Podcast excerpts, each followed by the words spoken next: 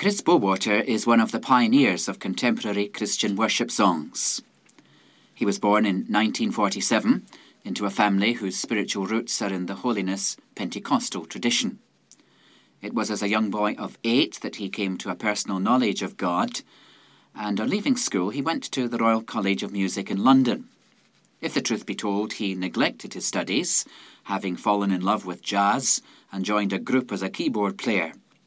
His lifestyle changed dramatically.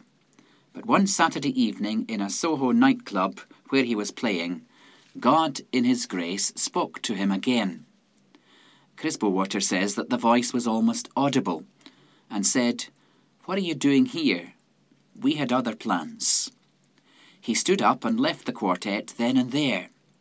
He walked to Ealing and sat on some church steps until the doors were opened for the Sunday services.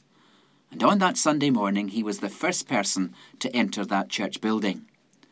And there he recommitted his life to God. He said, Here I am, wholly available. As for me, I will serve the Lord.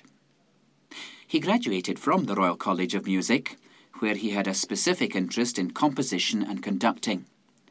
He completed his training as a school teacher and sought to develop his communication skills and also work at his ability to integrate contemporary and traditional musical styles. He now lives in Lincoln with his wife Leslie and family, where they are members of the large and growing New Life Christian Fellowship.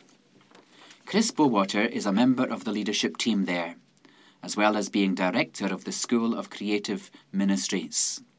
He travels extensively at home and abroad, presenting concerts and worship celebrations, conducting seminars and speaking at conferences, and leading worship. He's still writing his songs, and his ministry is continuing to be a blessing to many.